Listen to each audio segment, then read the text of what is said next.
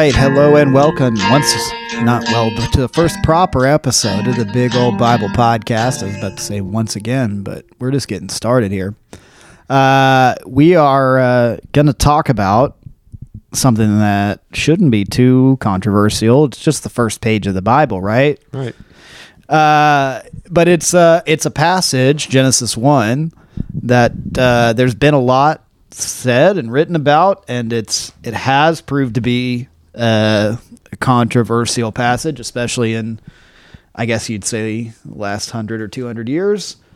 And uh, so uh, we're going to talk about that today. Uh, now, before we get into it, though, I should say from the beginning, if if you're thinking, oh, we're going to talk about Genesis one, it's gonna we're going to talk about uh, evolution and creation, uh, you're probably listening to the wrong two guys talk Yeah. about this because uh, personally, I've never. Well, I won't say I've never, but I I, I don't find it uh, that interesting to get into a scientific sort of materially oriented study about uh, Genesis one and the material creation of of the universe. Uh, it's not that uh, I don't see the uh, I guess the intellectual appeal of that subject, but I don't have a very sciency brain. Never been uh, that good at uh, math or science. You can ask my my teachers in school there are people who've studied that a lot and really put a lot into that. Um, but I, I think if you get too focused on those sorts of issues when you're talking about uh, Genesis 1, and, and really, I mean, the Bible generally, uh, you're going to miss what I think is really the point of, uh, of, of the passage. And the point of the passage, I think, uh, is that is not so much that God made all the stuff, although he did. Uh, the point is that God made all the stuff for us perfectly for us. Uh, so that's kind of a, a nutshell of, of kind of my view on Genesis 1. And we can discuss it in some more detail as we go.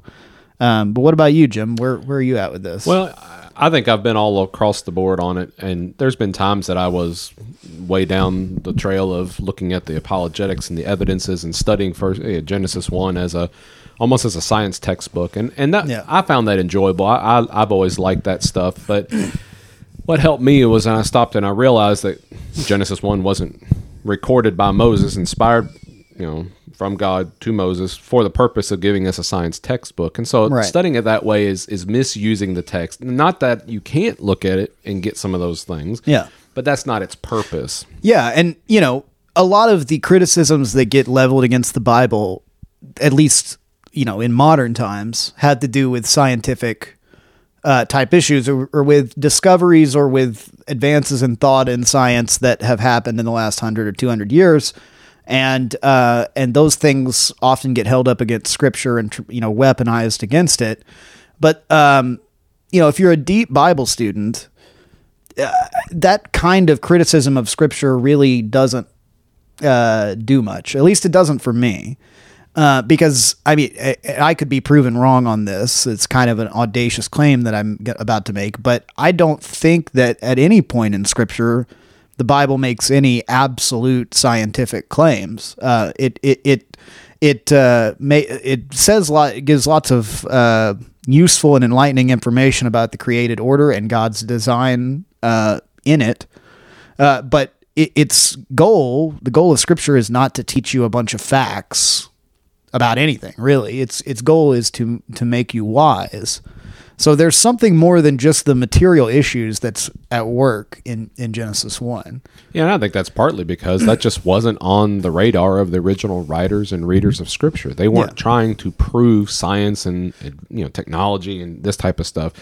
I mean, I think they all accepted that the cosmos were created by God, and here it is, so Yeah. nice and simple and neat and tidy, and and, and so I I think only we as 21st century Westernized Christians approach the Scriptures this way. And again, I don't think it's wrong. I just think it's only got a limited benefit and Yeah. and some people this is where they live that's all they do and I, and I used to be that one and I've got shelves of books up there where I've spent a lot of time doing that and and there's profitable studies there but when you realize that's not its purpose then you can approach it more honestly Yeah, well, and I think that I mean, again, I'm I'm trying to choose my words very carefully here because it's sensitive with people. But I think that the way that that Genesis one gets taught, and generally, um, you know, creation evolution type stuff, uh, I think the way it gets taught a lot of the time puts a stumbling block in front of a certain kind of person. Um, and I think that's a stumbling block that need not necessarily be there. Um, and maybe you'll probably see a little bit more what I mean as we go. But I, I I think that there's no idea that science can propose which could ever threaten the validity of Scripture.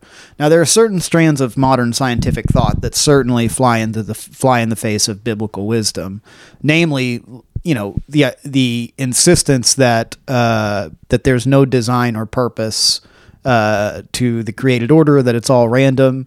Um, that is clearly contradictory to the message of Scripture about about the created order. All right, so before I had to plug my laptop in, we were we were saying that.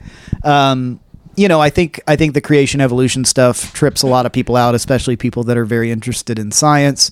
They feel like they have to either choose uh, their love for science or uh, uh, you know a love for scripture, and I don't think that's ever a necessary dichotomy. You you you know whatever is true in the universe, whatever is discoverable by science, God already knew it, and He you know some some of some things about creation God chose to communicate to us uh, in terms that were useful and relevant to those who it was communicated to, uh, and other things uh, God didn't communicate. There's nothing in Scripture, for instance, about about DNA.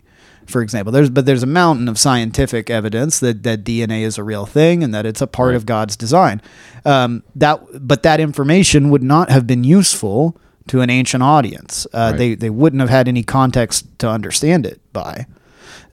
And if you trace the development of of ideas, uh, the idea of an absolute beginning point of the universe really doesn't become a mainstream idea even until you know you get the classical period of Greek philosophy. Um, you know, about six, five or six hundred years before Christ. Um, so that was an idea that was very prominently in the world that Jesus lived in. But in terms of the original audience of Genesis, it was not uh, a, a huge part of their worldview, thinking about where all the stuff came from, where matter came from. It's not that it never occurred to ancient people to ask where everything came from, but it wasn't at all the most important question to them. I what I think wa- was the most important question to them, and the question that's at the heart of Genesis one is, why is the stuff all perfect for us? How did we end up on this rock that just so happens to be exactly suited for our needs? Yeah, and I think you're hitting right on the whole idea of the context when we stop and realize when Genesis was written and by whom and to whom. Yeah. It's written, what, roughly 1500 years BC by Moses to this new fledgling covenant people of God. And they had just come out of all those years of, of slavery and, and polytheism, and, and they need to know who God is and what God did for humanity, for them. Yeah. And so this is how they are being introduced to it when Moses, you know, records this in that time in the wilderness. Yeah, absolutely. And and again, there's nothing in Genesis one that would that would ever uh, contradict later ideas that come along. And there are verses in the New Testament that clearly state that everything that is in existence was created by God. So we should state that from the top. If if something exists, God did it. God did it all. He he created everything in the natural order.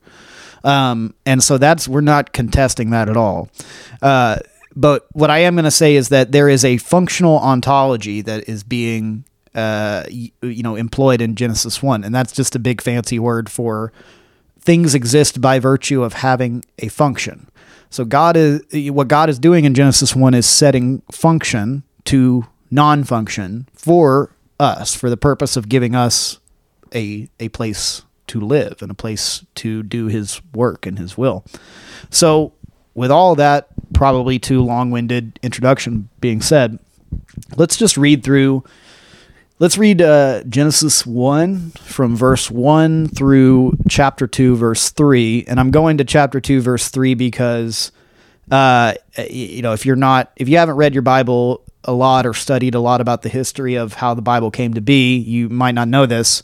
The chapter breaks in your in your English Bible were not there originally; they were added later, and the verses were were not there either uh, originally. Those numbers were added later too, and so sometimes you get verse breaks and chapter breaks in places that that aren't exactly intuitive with the passage. Uh, so, like in Genesis, in Genesis one, really, it, if you study it, Genesis one one through two three functions as a unit, and then in Genesis two four, you begin kind of the next passage, the next kind of literary unit.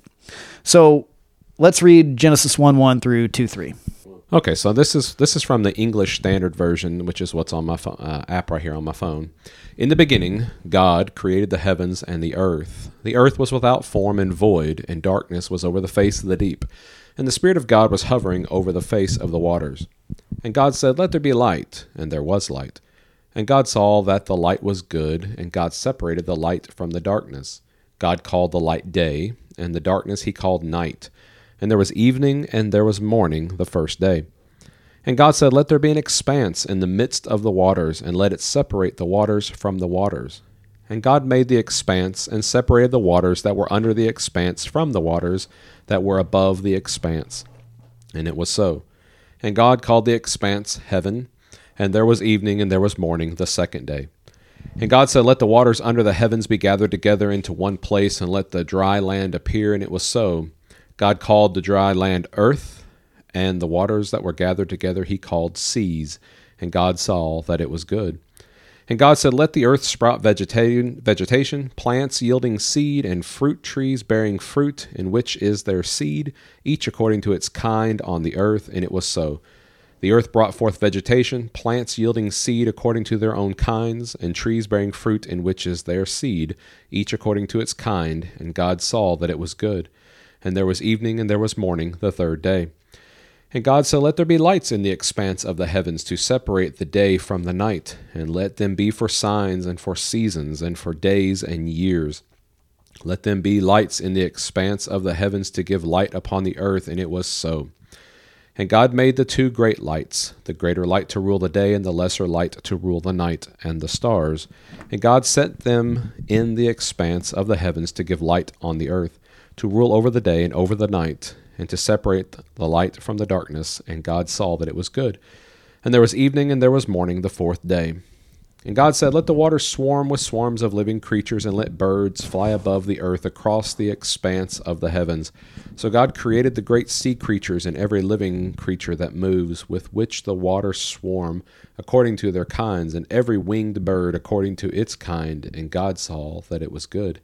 And God blessed them saying, Be fruitful and multiply, and fill the waters in the seas, and let birds multiply on the earth. And there was evening and there was morning, the fifth day. And God said, Let the earth bring forth living creatures according to their kinds, livestock, and creeping things, and beasts of the earth according to their kinds. And it was so. And God made the beasts of the earth according to their kinds, and the livestock according to their kinds, and everything that creeps on the ground according to its kind.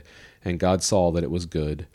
Then God said, Let us make man in our image, after our likeness, and let them have dominion over the fish of the seas, and over the birds of the heavens, and over the livestock, and over every earth, all the earth, and over every creeping thing that creeps on the earth. I'm gonna. All right, I'm gonna have you stop there because uh, we're gonna go through verse uh, uh, two, three, but uh, one twenty-seven through two, three. I think we can deal with Okay. separately um, because we, we we've read up to uh, basically the part where mankind enters into the picture. So let's talk about uh, sort of everything not human related Okay. first Sounds good. and then we'll talk about human beings. Um, so we read through verse 26. Uh, going back to verse 1, in the beginning, God created the heavens and the earth. So, not to like be too granular just on verse 1, but I think each word here really does need to be broken down. Um, you know, there's been discussion on the the word for beginning here and and what exactly that means, and we won't go too deep in, into that. But uh, the idea of a beginning of a of a first beginning was clearly in the minds of of ancient people.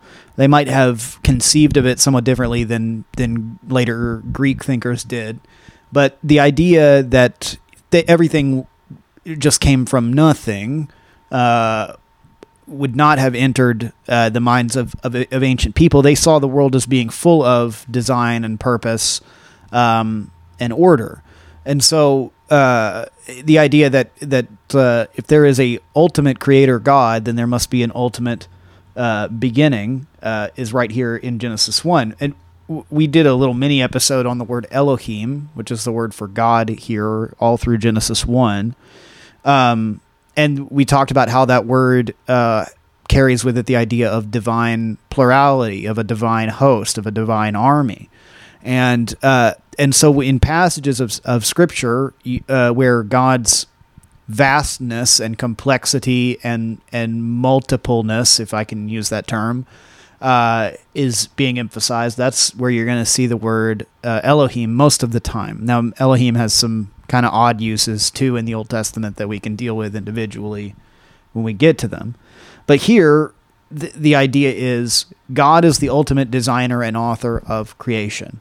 Now, there are created supernatural beings that uh, serve him, and those, uh, I think, the heavy implication of the text is that those are involved in the process of creation. But ultimately, uh, God is is the one in charge. God is the designer. I would liken it to you know I I like movies, and most movies have one director, and the director is the creative mind behind the final product of the movie that you see. He is the creative designer. There are a bunch of other people on set that make choices and make contributions. You got producers, direct, I mean, producers, actors, screenwriters, uh, editors, sound people, camera operators, makeup, costume, all that stuff. And those people all are bringing something to the product. But ultimately, their things work best uh, when there is when the buck stops with one person, and and so God, as the creator, is the one who designed and, and purposed everything. Um, Right. Do you have anything to? to No, I'm. I- I'm right with you on that. I think there's something that's neat that we don't often pick up in the text. We read back into it. Is that you already mentioned how Elohim is the the term used in Genesis one one. In the beginning, Elohim created the heavens and the earth. But like you said, that's a rather generic term. It, it applies to Yahweh, but he's not actually identified as such until chapter two and verse four. Yeah. Uh, and so, if this was a standalone passage, Genesis 1, then we really wouldn't know who is God creating the heavens and the earth. Yeah. So it's identified later. But we often miss that. That's not actually in the, the grammar of Genesis 1 Yeah. 1. So not that that makes any difference, Yeah. but it, it's again we we kind of make assumptions with this chapter, like it's a science textbook, or we know that this is the God of Abraham, Isaac, and Jacob. But actually, as a standalone text, he's not identified as such. So, uh, God Elohim created uh, the heavens and the earth. The the word for heaven, or, well, created. We again, this goes to the idea of a functional ontology. We the way we look at objects, material objects, is different than the way ancient people viewed them. It just is. Um, we think that you know, I uh, my laptop and my microphone, and my Bible are all sitting on a table right now. And we look at a table and we think the table exists because it's a table. I can see it. I can put my hand on it. I can experience it with my senses, so I know it is. Uh, that's not really the way most ancient cultures viewed it. They would say the table exists because I have my laptop and my Bible and my microphone on it, um, and it exists to hold those things or whatever I want to put on it. Um, and so uh, things existed because they had a purpose. And you see this in things like uh, d- desert places were associated with non-existence, with being, and the sea, the depths of the sea were associated with non-existence. symbols, right? Well, why is that? Well, it's because humans can't live there. Right. It, it does. hostile, It right. doesn't serve us. So, um, so, so when it says that God created the heavens and the earth, uh, the emphasis there, and what I think we should try to focus on when we're reading it is, um, God f- formed or fashioned the sky and the land, which is what those terms for heaven and, and earth mean there. Um, uh, and their their function from the beginning was was for us. That was God's intention, and they exist because we exist on them. um, uh, which I don't know if you have anything to add to that, but No, uh, I'm yeah. I'm right with you, buddy. Keep word, going. word, word. Um, now the earth was formless and empty. Darkness was over the surface of the deep, and the Spirit of God was hovering over the waters. Uh, the words for formless and empty there, like formless, kind of implies shapeless, and that's not really the idea. Um, it, uh, you know, I've heard uh, a bunch of different ways of rendering these words, and it's kind of a strange Hebrew term where you'll you'll normally see uh, tohu and bohu together um, and, and those are the those are the Hebrew words there, and they, uh, you know, uh, Bible Project guys uh, like to to translate it wild and waste. I've also heard people translate it purposeless and empty. Uh, those are, I think, uh, valid renderings of that. the The idea was that uh, God created the heavens and the earth, but they didn't have uh, purpose or function. They didn't exist for anything until started God started making s- things happen on the earth. Yeah, something I've I've recently really tuned into in my studies is is the the conflict or the idea of, of chaos versus order all through the Bible. It's so critical. Is that you see God brings order out of chaos. I mean, tohu vavohu, unformed and void.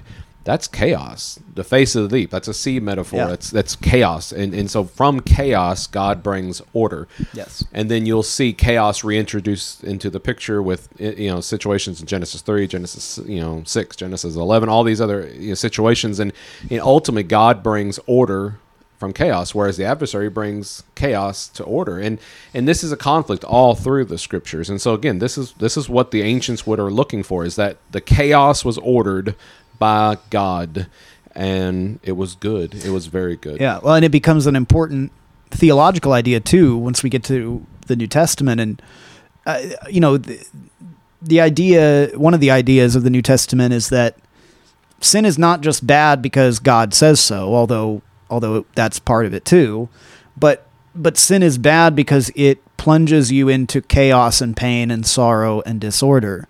It's bad. It's not just bad. It's bad for you and uh, and of course that's against God's purposes because He wants you to to flourish and be well and and Right. and so um, uh, you know the idea that God brings order to chaos brings function to non-function is true of of you and your soul and your life. right, Um, the idea that God intends to remake you, um, you know, th- that's all the way back to to Genesis one. And one of the reasons why this passage is so hard to talk about is like pretty much every major idea in Scripture goes back to this chapter, the very Yeah, first page it of your does. Bible. Um, so again, I think we we miss a lot of really important stuff a lot of the time when we just want to talk about science when we talk about Genesis one. Right. And, you know, I've actually had some conversations with really what you might call, quote, high level apologists in different, I mean, face to face conversations. And, and, and they really, I like that you didn't name drop. Though. I'm not going to name cool. drop. You, you, you got me on that one yesterday. I'll, I'll remember that. No, no, no, no, that wasn't. Yeah, that's Um, fine. I'll only name drop Dr. Michael Heiser, who I think he's awesome. I love his writings. But yeah, Shout out to Michael Heiser. We hope you're doing well. And, and hey, Tim Mackie and Jon Collins Bible Project. Those are Shout are- out to those guys too. Those are awesome. They I do a lot of good wonderful stuff. resources. You should definitely use those. But there's a lot of controversy in chapter one, and we don't have time to unpack all of it. But I mean, there's the day Earth creation, there's the gap theories, all these Mm. different um, interpretations on how to try to make the the Genesis one narrative fit into different uh, scientific narratives, if you will, and and and I'm going to say something that would probably get me strung up or torched and pitchforked in in certain circles. Is I don't care how long it took God to make anything. Yeah, In the beginning, God made everything. yeah, Now, some people will say, you know, the uh, the theistic evolution. God started it like a rock on the hill, and He pushed it, and it evolved over time. Okay, if that's what God did, fine. I don't. I, I don't. I'm not. I just don't get as stuck on some of these literal. Ultimately, I believe if it says what it says, day and night, there you have a, a, a, a day. But it just doesn't seem to me, in my experience, to be profitable to argue some of these issues. Yeah. Ultimately, the bottom line is in the beginning, Elohim created the heavens and the earth. Yeah. He brought order out of chaos, and he's the one responsible. He's the one who is sovereign. And he's the one who will always do that and it sets up this conflict of, of the adversary being the one who like i said who brings the chaos to the order and, and so uh, outside of that basic point the rest of it's just kind of window dressing and, and fun to play with but some people boy they that's their hill to die on Yeah. and i respect that but it's just not mine Hold that, uh, hold that day and uh, uh, an evening thought, and uh, I'll point out something cool at the Cool. very end, because it it is a that that is an important point uh, that you bring up. Uh, yeah, I mean, I if you ask me, Paul, how old is the Earth? My my answer is very well rehearsed, and and it is I do not have an opinion on that. uh, See, I used to have a really strong Yeah. one. I used to argue something. I'm, I'll- I've gotten to the point where I've matured to saying I don't know, and it's Well, okay to say I don't know. I've come to the point where I've come to realize that um, I am not qualified to have an opinion on that question, Yeah. and I don't think many people are.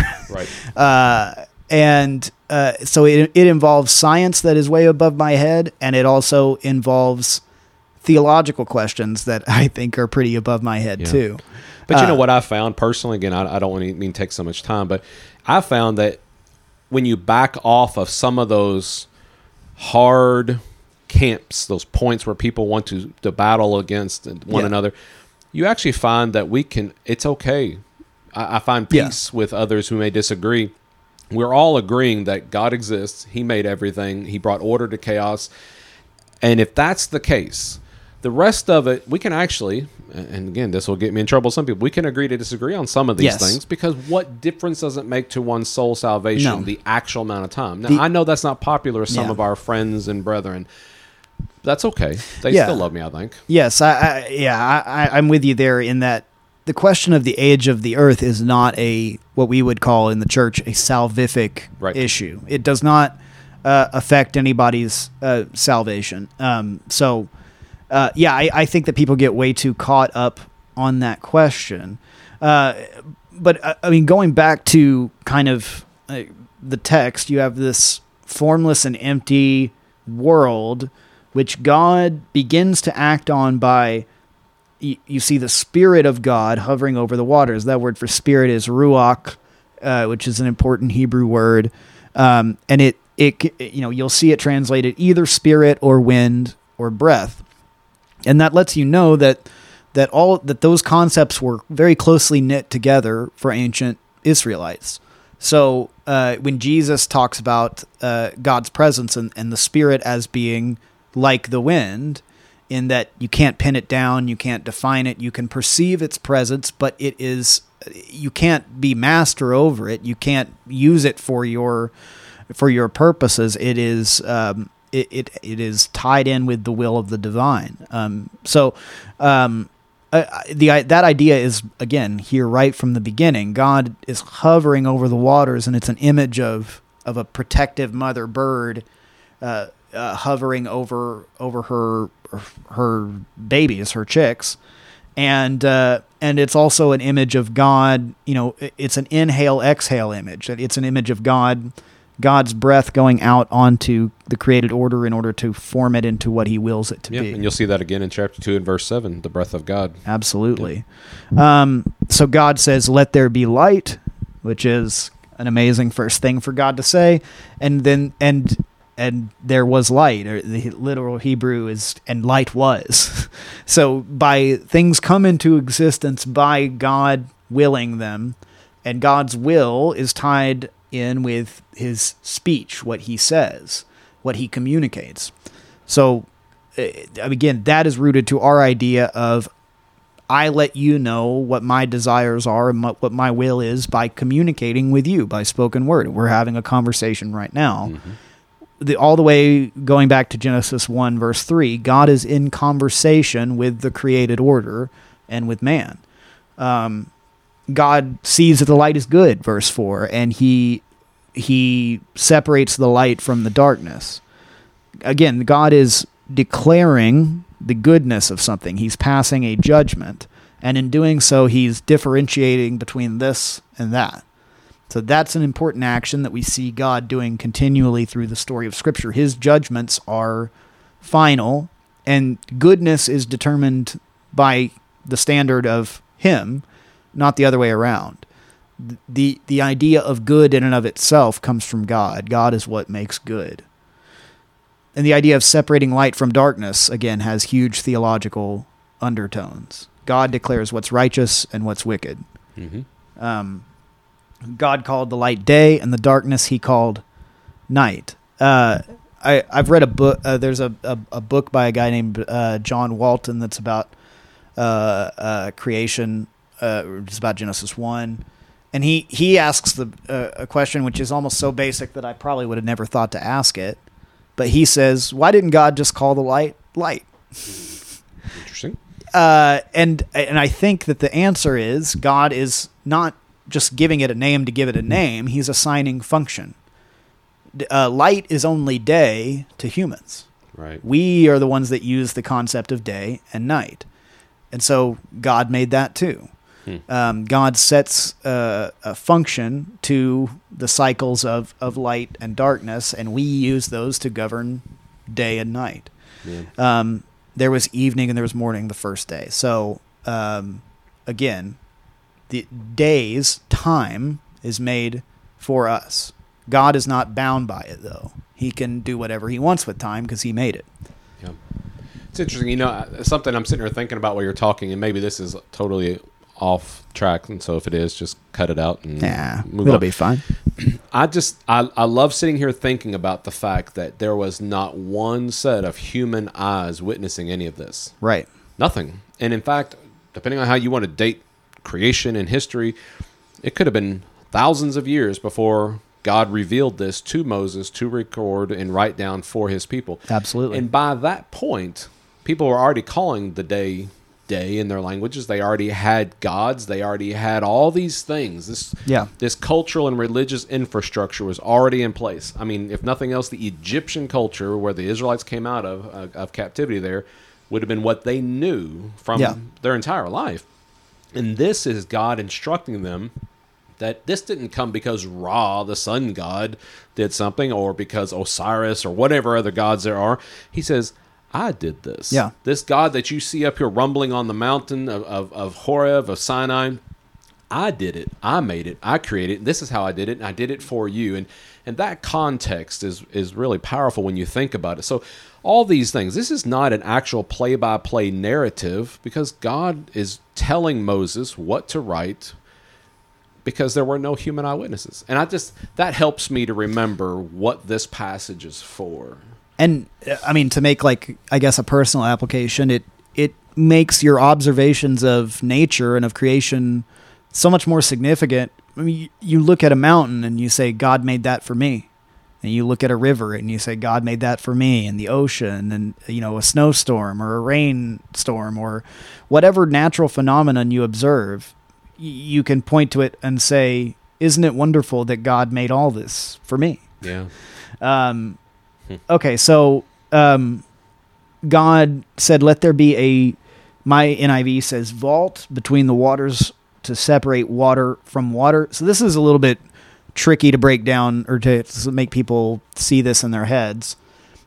Ancient people didn't see the visible sky the same way that we do Right. we view it as oh that's the kind of the visible part of our of our atmosphere and we have lots of you know again fun scientific knowledge that that informs that view uh, and lots of lots of evidence for that view not the least of which that we've been to the moon and stuff but uh, ancient people saw the visible sky as the kind of the ceiling on the cosmos the thing that keeps all the stuff that's out out and the stuff that keeps all the stuff for humans that's here on this earth in. And um, so when when it says that God created a vault to separate water from water, um, it's that there's water up there, and then sometimes it falls down to earth, and then there's water down here, and those two things are are connected but separate. Yeah. And they they understood that. They did, and, and it's even in the word. And I figure you'll probably get into the word rakia. I mean, Yeah. it means an extended surface, and in parentheses, solid.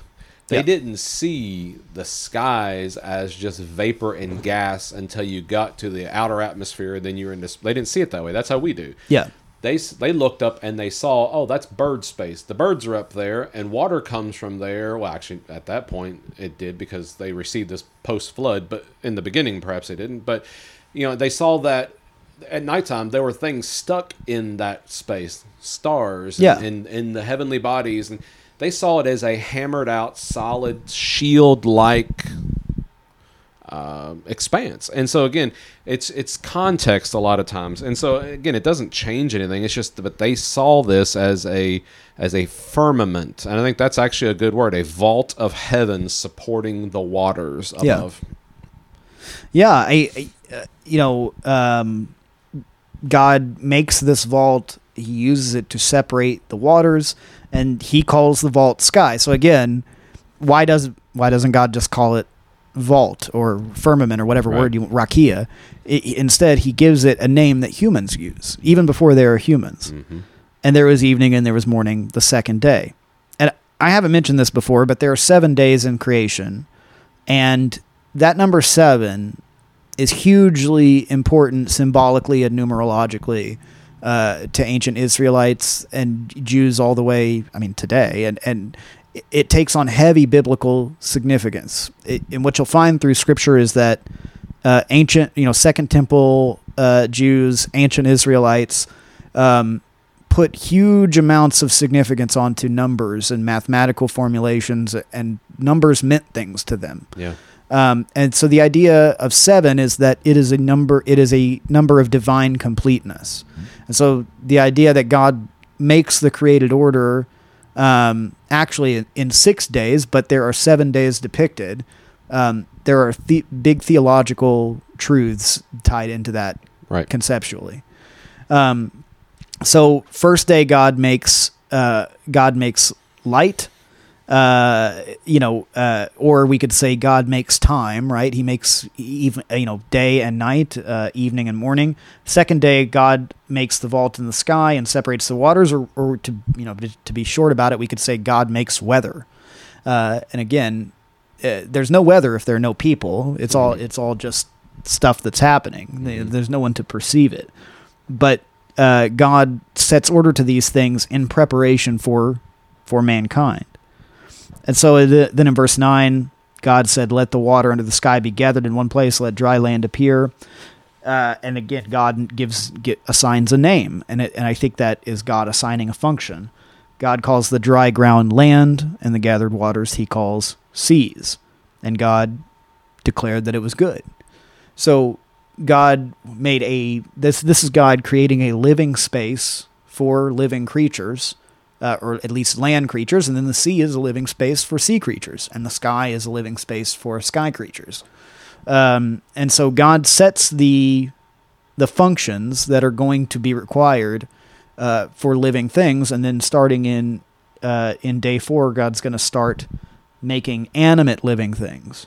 But God begin, makes the first living things, and starting in verse 11, let the land produce vegetation, seed bearing plants and trees uh, of the land on the land that bear fruit with seed in it according to their various kinds, and it was so. So uh, vegetation is made. God declares them good in the same way, and that's the third day. Um, and, and again, we know in modern scientific terms that that plants are living things too. They operate on the same functional ground, biological ground rules that that animate life does. But that is uh, plant life is kind of the pinnacle of the preparatory phase of of God's creation. Again, God makes all this vegetation for human beings, and then in you know later on in in in uh, Genesis two, He's going to give vegetation uh, specifically as as a food source for man, and and I think He also allows for the eating of meat in Genesis two as well, uh, under the category of subjugating the earth. Um, but but vegetation especially, God sets apart as a special source of of life and nutrition for human beings. You have anything on days one through three?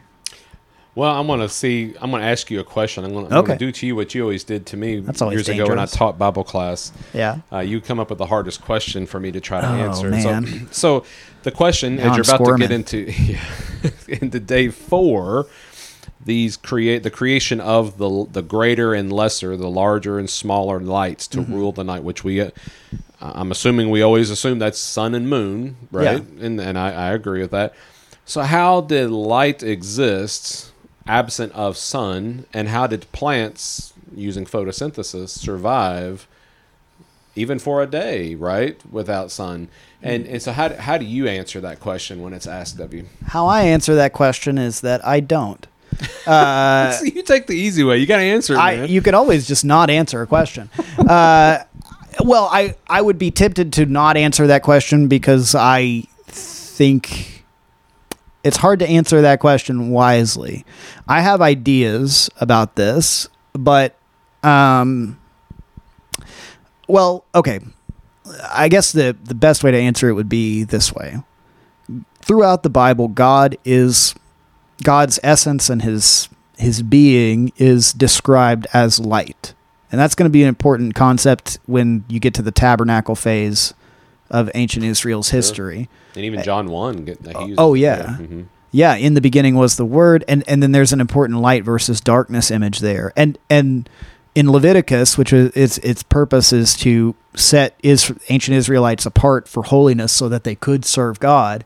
Uh, God's presence and his purity is is described in terms of light. And so the idea of Leviticus is you have to get holy in order to serve such a pure light. So um, the idea in I think the beginning of Genesis 1 is that God is making time. That's what's being described there. So uh, light and darkness is required for humans to perceive time. And and God himself is the source of that light. So then God makes specific light bodies to govern or to rule the earth. Um, and I don't see any inherent contradiction between there being a uh, you know, God making specific light bodies on day four and making light as a as a thing and as a concept on day one. Um, you know, some people might kind of not buy that, but for me, I don't. Uh, it's not a huge problem. Um, but I, you know, it's only when you try to apply modern scientific ideas to this stuff that it go. becomes a problem. And that's what, and I used to try to answer it with all those, and that, and that's fine if you can answer it that way. But what I came to well, I don't know is- that that was a good answer. No, no, no. It, I- it's as good as any. I, I would say. It does to me. I like. I don't. I don't care. Yeah. It doesn't matter. God made all of it, and I don't know that that's again, uh, like we said, that's not why God inspired Moses to record this. To, to give us a, a, a play-by-play account of everything he did it's to show that everything that's observable and experienceable in creation was was made such by his hand it Yeah. brings order out of the chaos and I don't I don't know if the original recipients would have said, oh, "God, how did you make plants before sun?" They use photosynthesis. I mean, Right. they never never crossed their mind. So Yeah. I just don't I don't make a big issue of it anymore because it just he did what he did, and this is to teach his people who he is and, and what he has done. Yeah, and uh, one other layer of that I think would be in the original audience of of Genesis one, they're surrounded by other cultures that tended to deify uh, sun and moon and stars. Right. Um, or they would think of those bodies as representations of qualities of certain deities. And so God is saying, don't think that these things have power unto themselves. I created them for you. Yep. Again. Absolutely. Um, so, and, and there's specific purposes to those bodies that are cited too. Uh, you know, s- marking sacred times, days, and years. That's the way NIV renders it. Um, uh, others, I think, say signs and seasons, um, and uh, let them be lights in the vault or the rakia of the sky to give light to the earth.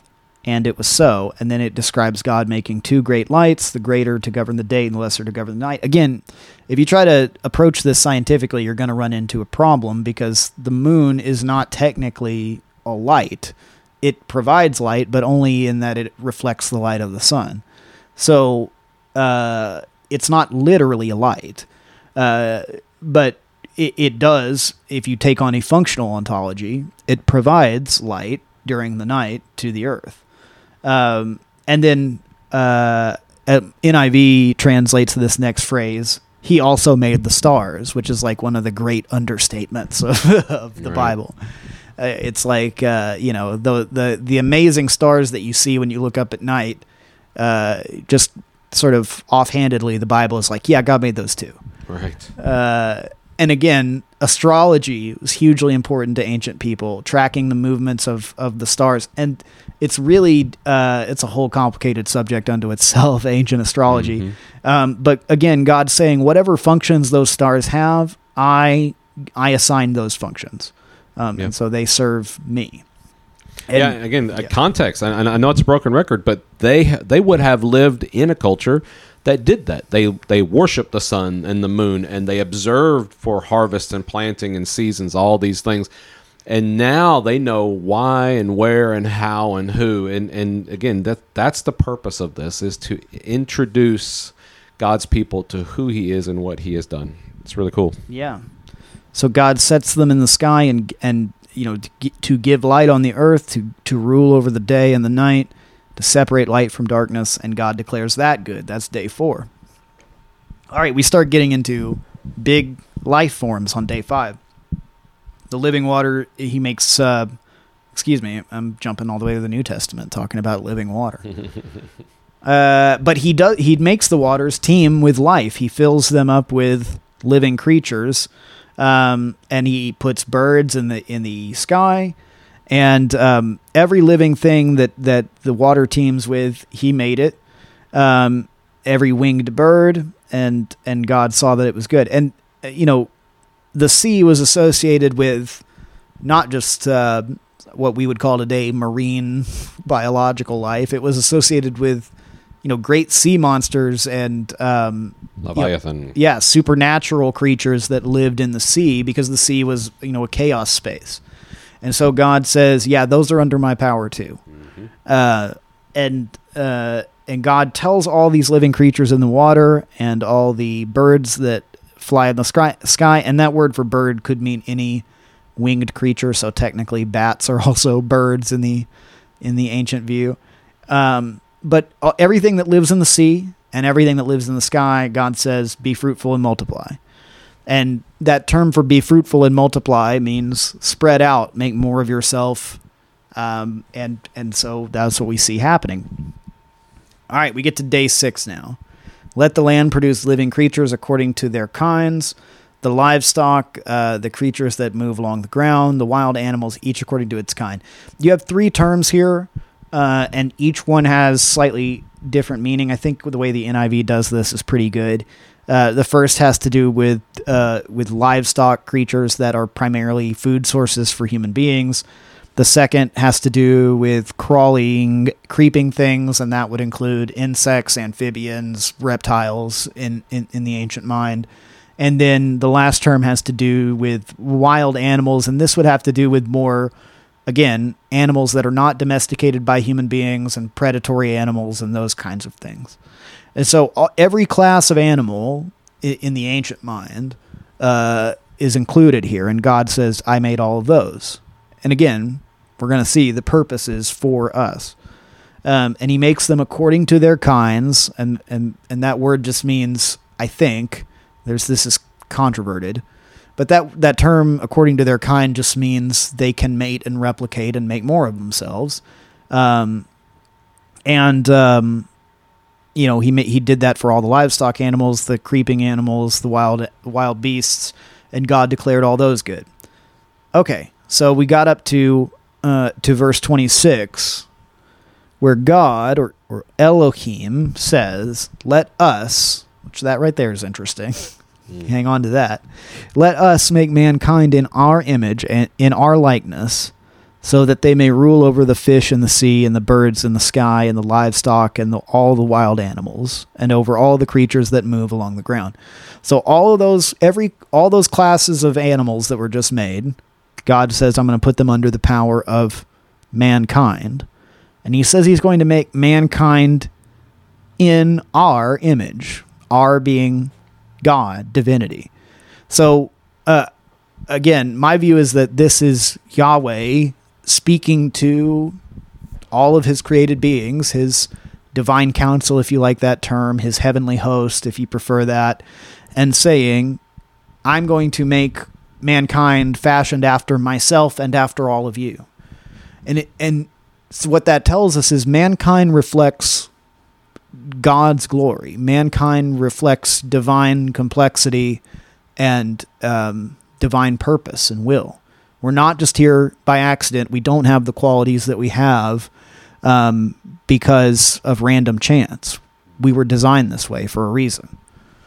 Um, Yep. Yeah. I, I think that's important to understand what that means to be an imager of God. It's the very idea that we are, not that we have um, intellect or something such as that as, as commonly taught. It's this idea that we represent Him. We are His representatives yes. in this physical cosmos. Whereas, you know, there are others who maybe represent him in the spiritual realm. We we are his imagers, and as such, we have rule and dominion and, and sovereignty over that which is made. And that's what God. God has rule. He has dominion. Yeah. And so that's how we are as his imagers.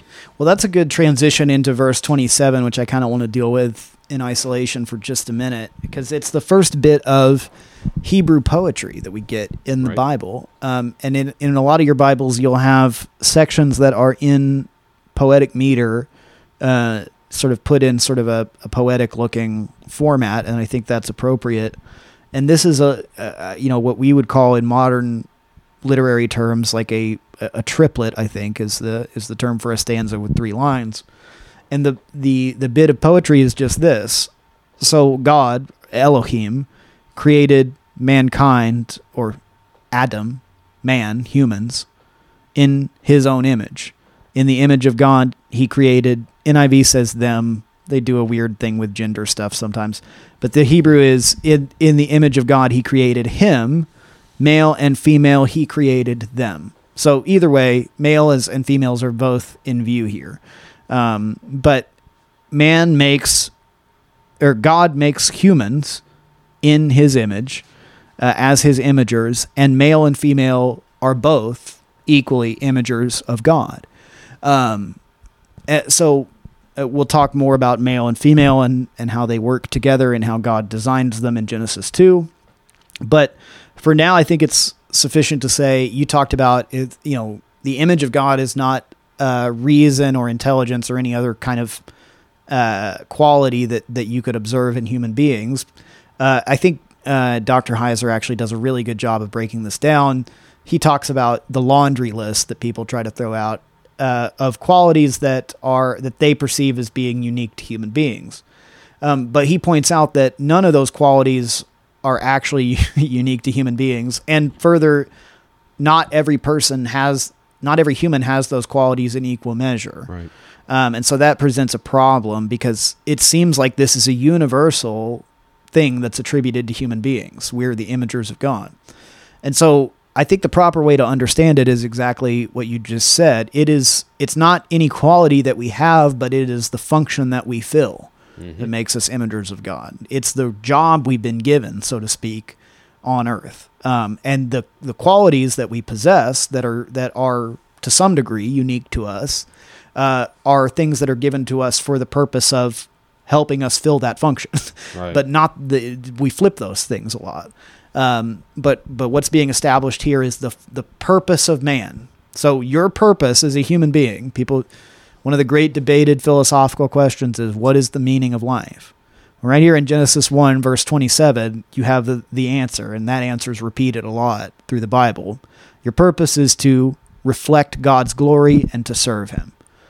That's that's really it from a biblical standpoint. Yep, basically. Yeah. Um, so God pronounces a blessing on them, and God's already blessed sky creatures, sea creatures, land creatures, but there is a specific blessing for human beings here. He uses that same language that he's that he's used about those living creatures. He says, "Be fruitful and increase in number, fill the earth and subdue it." Rule over the fish of the sea and the birds of the sky, and over every living creature that moves on the ground. So yeah, you're right. He he tells humanity the same thing he told animals to be fruitful, multiply, and fill, but humans are told to subdue and to rule. And Yes. so I mean, that's one thing. If if if somebody want to say biblically speaking, what do we share in common with the animal world? Well, we're supposed to be fruitful, multiply, and fill the earth. Mm-hmm. And so, if you look at the animal kingdom, you see animals reproducing themselves and filling the earth, and you know, so humans are, are supposed to as well. Yeah. But the subdue and rule is where we the imager role comes in. Yeah, well, and and I think I hope this won't be too controversial. I mean, I think we could certainly properly be called animals or living creatures in the sense that we operate on all the same biological functions that those animals do. We're a part of one thing with them. We're a part of the natural created order. But we part part of the image of God role that we fill too is that we stand in this created order, which you can view as a microcosm of the entire universe, we stand in the place of God in, in that we get to dictate um, how the rest of the created order is used. And if you read the rest of the Bible, there are clear ideas and wisdom presented about good ways to steward that creation and not good ways to steward it. So God clearly has ideas and intentions about how what kinds of stewards we should be. But the the, the role and the responsibility of being uh, of overseeing, subduing, subjugating creation is on us. Yeah. Um, uh, so we're put over. There's no part of, of the living created order that, that is not under our rule as human beings. And so God says, I give you every seed bearing plant on the face of the whole earth, and every tree that has fruit with seed in it, they will be yours for food. So vegetation has a special place for uh, for us as food and to all the beasts of the earth and all the birds in the sky and all the creatures that move along the ground everything that has the breath of life in it i give every green plant for food and it was so See, I think that phrase at the end of verse 30, mine says, and that is how it was. I mean, there it is. Yeah. I mean, i like that the bottom line is that's how it was. It is the way it is because God said, I'm doing it this way. Yeah. And and again, I, I don't want to harp this, but when you when you try to understand it in its proper context, it's not some other God. It's not for us today, it's not evolution, it's not random chance. This is how it was. It was so because God made it so. And, and anything else we take from this chapter, we're, we're just doing some abuse to it. Yeah. I think this is all we're supposed to see. absolutely and uh yeah yeah i mean uh, even if you even if you fully buy into evolutionary theory evolutionary theory cannot explain the purpose of mankind uh, it it just is woefully uh, lacking answers in that area. It can explain till they're blue in the face where all the stuff came from, uh, with all kinds of very complicated theories and numbers. But they can't tell me why I'm here and what I'm supposed to do with this 70 or 80 years I'm supposed to Right. get. You know, and it, only Scripture can answer that question. And so, um, yeah. I, I guess one other thing I wanted to say here too is that um, you know sometimes people get this idea that um, it wasn't until later on that people were eating meat that here uh, every everything on Earth is eating is eating vegetation, and then a lot of times they put sort of eschatological overtones on that that uh, you know in, in the new heaven and new earth. Uh, there'll be no meat eating, and we'll all, you know, the lion will lay down with the lamb, and all those images like that. Um, I don't really have anything to say about the eschatological part of it because I think that's all just kind of speculative anyway. But I, in the phrase, um, that you know, that man is to subdue the earth, that phrase in the, that word in the Hebrew has to do with with warfare, with subjugating. Uh, you you would use it to say you're you're going to invade this area and subjugate the people, bring them under your rule, and so there is some level of violence associated with that. Um, and so while I, I don't think that we should just, uh, you know, uh, gorge ourselves on, on, on animal life, I think factory farming's terrible, for instance. Uh, and, and really, uh, I think, uh, you know, a real problem if you take seriously the idea that, that we're supposed to steward God's creation. But, uh, people have been meeting eat, people have been meeting eat. Man, Meeting to eat? I have had about three cups too many coffee today. People have been eating meat forever, and um, and I think that is a part of man's responsibility to uh, subdue the earth. If no one killed and ate animals, um, there would be population problems. I mean, and if you look into this, you'll find that to be true. Human beings are the apex predator of the earth, and we keep a check on all animal life populations pretty much, even the ones we don't eat. Uh, we tend to manage and regulate. So again, well, I think certainly humanity is Yeah. not the scourge of this planet, as many of the eco movement want us to say. And yeah, and of course, it's no surprise those people have no regard for, for the Lord and and, and humans per, humanity's purpose. So, but at the same time, obviously, there much abuse goes on with creation and whatnot. But ultimately, you know, if somebody says, "Oh, they were vegetarian in the beginning and will be in the end," I'm like, okay, maybe they were in the beginning. I, fine, whatever. Uh, clearly, we see God giving instructions for how to prepare, like the Passover lamb. They were supposed to eat that. You know, Yeah. the priest ate meat. And I'm not saying God's like, hey, have a ribeye and all that, you know, whatever. But it was clearly okay. Uh, ultimately, in the end, when you get to Revelation 21 and 22, they're eating from the tree of life. Whatever that is, I'm okay with it because Yeah. I'm there. And if that means I'm a vegetarian, then it's going to be awesome. If I'm fine with that. So Yeah. I, I just don't, I don't see it as a big issue. Yeah, I mean, I'm totally fine with being a vegetarian if we're only eating from uh, awesome divine trees that there's no understanding their substance. It says it make what has fruit, one fruit for every season. Maybe one month it's like steak. Next month know. it's like chicken. Maybe And there's like an orange that tastes like tastes like a New York strip or something. You know what? like it's that. going to be exactly what God wants it to be. It's going to be awesome. I just want to make sure I'm there, right? yes, yes. Okay. Um, so enough about uh, fruits that taste like filet mignon. Uh, God saw. Okay, so in 31 we get this summarizing statement. Uh, God saw all that He had made, and it was very good. And there was evening, and there was morning, the sixth day. So now God is surveying a complete creation, and He declares that it is not just good, but very good. Uh, so each of these parts of creation individually are good, but together with human beings at the pinnacle of them, they're very good. They're complete. They're Mhm. full. Um, and then I wanted to talk about two verses one through three really quick, uh, and I will try to be quick about this because we're over our time for Mm. this episode. That's all right. It's a podcast. We can talk however long we want. don't like to listen? Turn it off. Yeah. No, Please listen. r- really don't though. We we really uh, want you to listen. Um, Thus the heavens and the earth were completed in all their vast array. By the seventh day, God had finished the work he had begun or he had been doing. So on the seventh day, he rested from all his work. Then God blessed the seventh day and made it holy, because on it he rested from all the work of creating that he had done.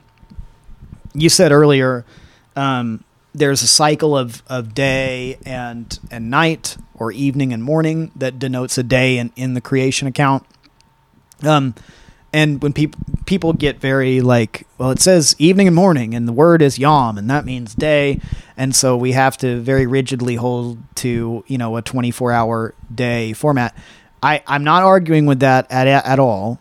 I want to be very careful here, but I also what I always try to point out is okay, but God defines what a day is, and God made a day for us, and if you'll notice, um, two chapter 2 verses 1 through 3 there's the seventh day of creation and it don't have an evening and a morning. Mhm. and i think theologically at least that is very important. Yeah. god rests on an endless day. Creation culminates in an endless day and when it says that god rests it doesn't mean that god like laid down and take takes a nap uh, it means that god takes his reign in the temple of his created order and he and that's and he's still reigning there Yeah. that seventh day continues to this day Right, that Hebrew word for rested uh, Yeah. is Shabbat. It Mm. means to cease and desist. So he stopped. He finished. I think ESV has it. He finished working. He ceased what he was doing. And yeah, you're right. He he took his place among his creation. and I, there's a way you can talk about God resting that makes it kind of seem almost like borderline deist, that like God has now removed himself from creation. But it's actually quite the opposite, I think, in how ancient Israelites would have read it. I think they saw that rest and that that sort of uh, priestly reign in the temple of creation that God takes as his continual upholding of everything Mhm. again for us. Yeah. So uh, every day that uh, that God doesn't uh, wipe this created order away, He is upholding it by His power. And again, that's that's for our benefit, not His. Um, so yeah, that's that was kind of what I had on uh, two, one through three. You got any thoughts on, uh, you know, the seventh day? No, no, I, I'm with you, buddy. I, I I love it. I mean, obviously, there's there's many more things we could talk about here, but like you said, we're already kind of long on time. But Yeah. I think people who listen to this get the idea that we don't approach Genesis one as a science textbook. Yeah. We're not looking at it as a play-by-play chronological narrative or anything like that. We look at it as proof that in the beginning God did what He did. He did everything, and it was that way because He said so Yeah. and and that that's our main takeaway from that. I think you and I are in agreement on that, and and you know from that we can we can you know travel down some of these other little paths a little bit, and we can Yeah. explore some things, but we need to make sure we come back to that point every time to stay centered. Oh yeah, yeah. So I mean, I said it at the beginning of the episode, and I'll say it again. Um, whatever existed, God did it. He made it. He made it the way it is for human beings, and He made it uh, with a design and with a purpose, and everything in His order uh, has has a function. So um, we talked about a lot, and I feel like I rambled too much in this episode, but because I I've just absorbed a bunch of material about Genesis one because it ha- it becomes such a contentious passage, and so I feel the need to be equipped anyway to deal with some of these questions. So the verse, I, real quick, that I, I I jumped over to Colossians one. Yep, and I feel like this, that's a good one. Yeah, Colossians 1, it talks about how we have redemption through God's Son, Jesus, right? It's through him that our sins have been forgiven there in verse 14. Jesus is the visible image of the invisible God. The invisible God is the God, the Elohim of Genesis 1 1, the one we've been talking about. He is supreme over all creation because, in connection with him, were created all things.